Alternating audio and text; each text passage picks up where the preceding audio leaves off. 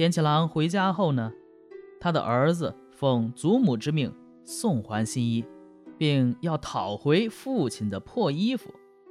武承修笑着说：“你回去告诉你奶奶，旧衣服已经拆了，做鞋里子了。”从此以后呢，天启郎每天都要给武承修送兔、鹿等野味儿，但请他来，他却不来。有一天呢，武承修去看望田七郎，正值田七郎外出打猎，没有回来。田母走出来，倚着门框，隔着门对武承修说：“你别再勾引拉拢我儿子了，你大大的不怀好意呀！”武承修恭敬行礼，惭愧的离开了田家。过了半年左右。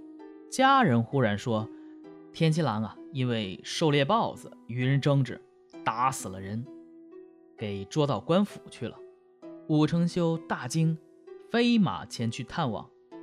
天七郎已刑具在身，收押在监狱里。见了武承修，天七郎没说什么，只是说呀：“今后烦你关照我的老母啊。”武承修。悲伤地走出来，赶紧用重金贿赂县官，又用一百两银子贿赂仇家。过了一个多月，没事儿了，田七郎被释放回家。田母感慨地说：“儿子的性命都是五公子给的了，不是老身所能爱惜得了了。我只愿祝五公子。”一辈子都无灾无祸，这就是我儿子的福气了。天七郎要去拜谢武承修，田母说：“你去就去吧，见到五公子不用表示感谢，小恩可以感谢，大恩却无以言报啊。”天七郎见到武承修。武承修用温和的话加以安慰，天七郎只是连声应承，家人都嫌天七郎冷淡，武承修却喜欢他诚实厚道，对他更加优待。从此呢，天七郎经常一连几天住在武承修家，送给他什么东西他就收下，不再退让了，也不表示报答。这一天正好赶上武承修的生日，宾客仆人很多，夜间客舍住满了客人。武承修和天七郎一起睡在一间小屋里，三个仆人在床下睡在干草上过夜。二更将近时，仆人都已睡着，他们二人仍然谈得火热。田七郎挂在墙上的佩刀，突然从刀鞘中腾出好几寸高，发出铮铮的声音，闪着如电的寒光。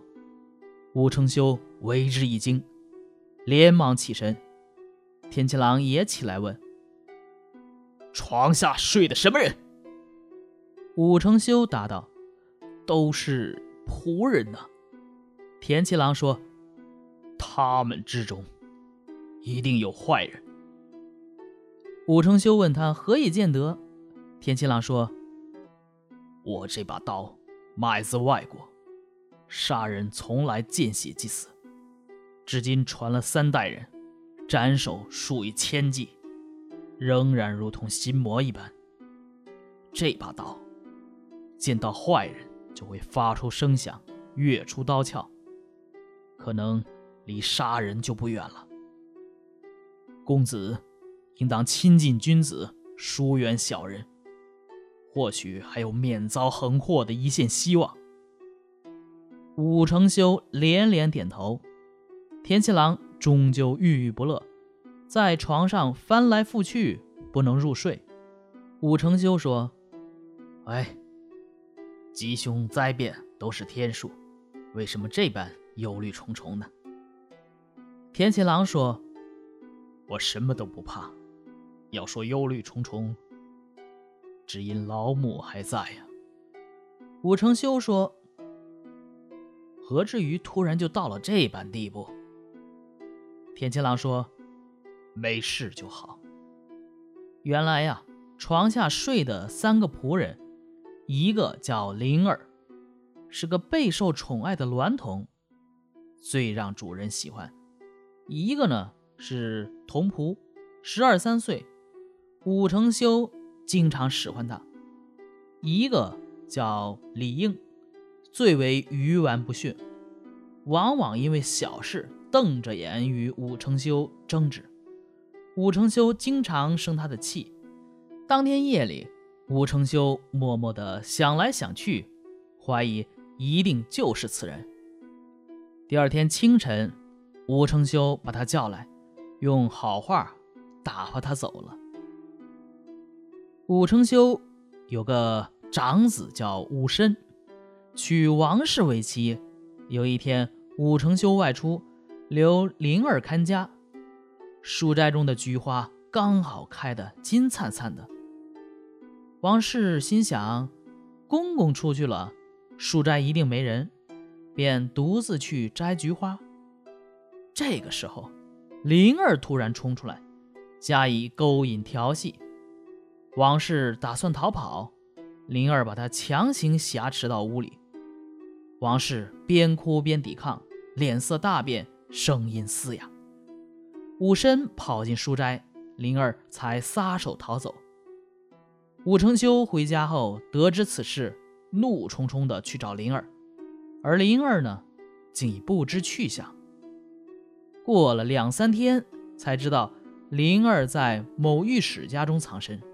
某御史呢，在京中做官，家务都交给弟弟处理。武承修以同事之谊写信索取灵儿，但是啊，某御史的弟弟竟然置之不理。吴承修更加愤怒，向县令提请诉讼。拘捕公文虽然下达，但是呢，差役却不去捉拿，县令也不过问。正当武承修愤恨恼怒时，恰好田七郎来了。武承修说：“你的话应验了。”便把事情告诉了田七郎。田七郎变得面色凄惨，始终没说一句话，就径自起身离去了。武承修吩咐干练的仆人巡逻侦查灵儿的行踪。这灵儿呢，夜间回家。被巡逻的仆人抓获了，押着去见武承修。武承修拷打灵儿，灵儿仍说冒犯武承修的话。武承修的叔叔武恒本是一位忠厚长者，恐怕侄儿盛怒之下招致灾祸，劝侄儿啊，不如按官府的法律惩治灵儿。武承修依言而行，将灵儿押送公堂。然而，御史家的书信送到县里，这县令呢，直接就放了灵儿，让御史家的管家把他带走了。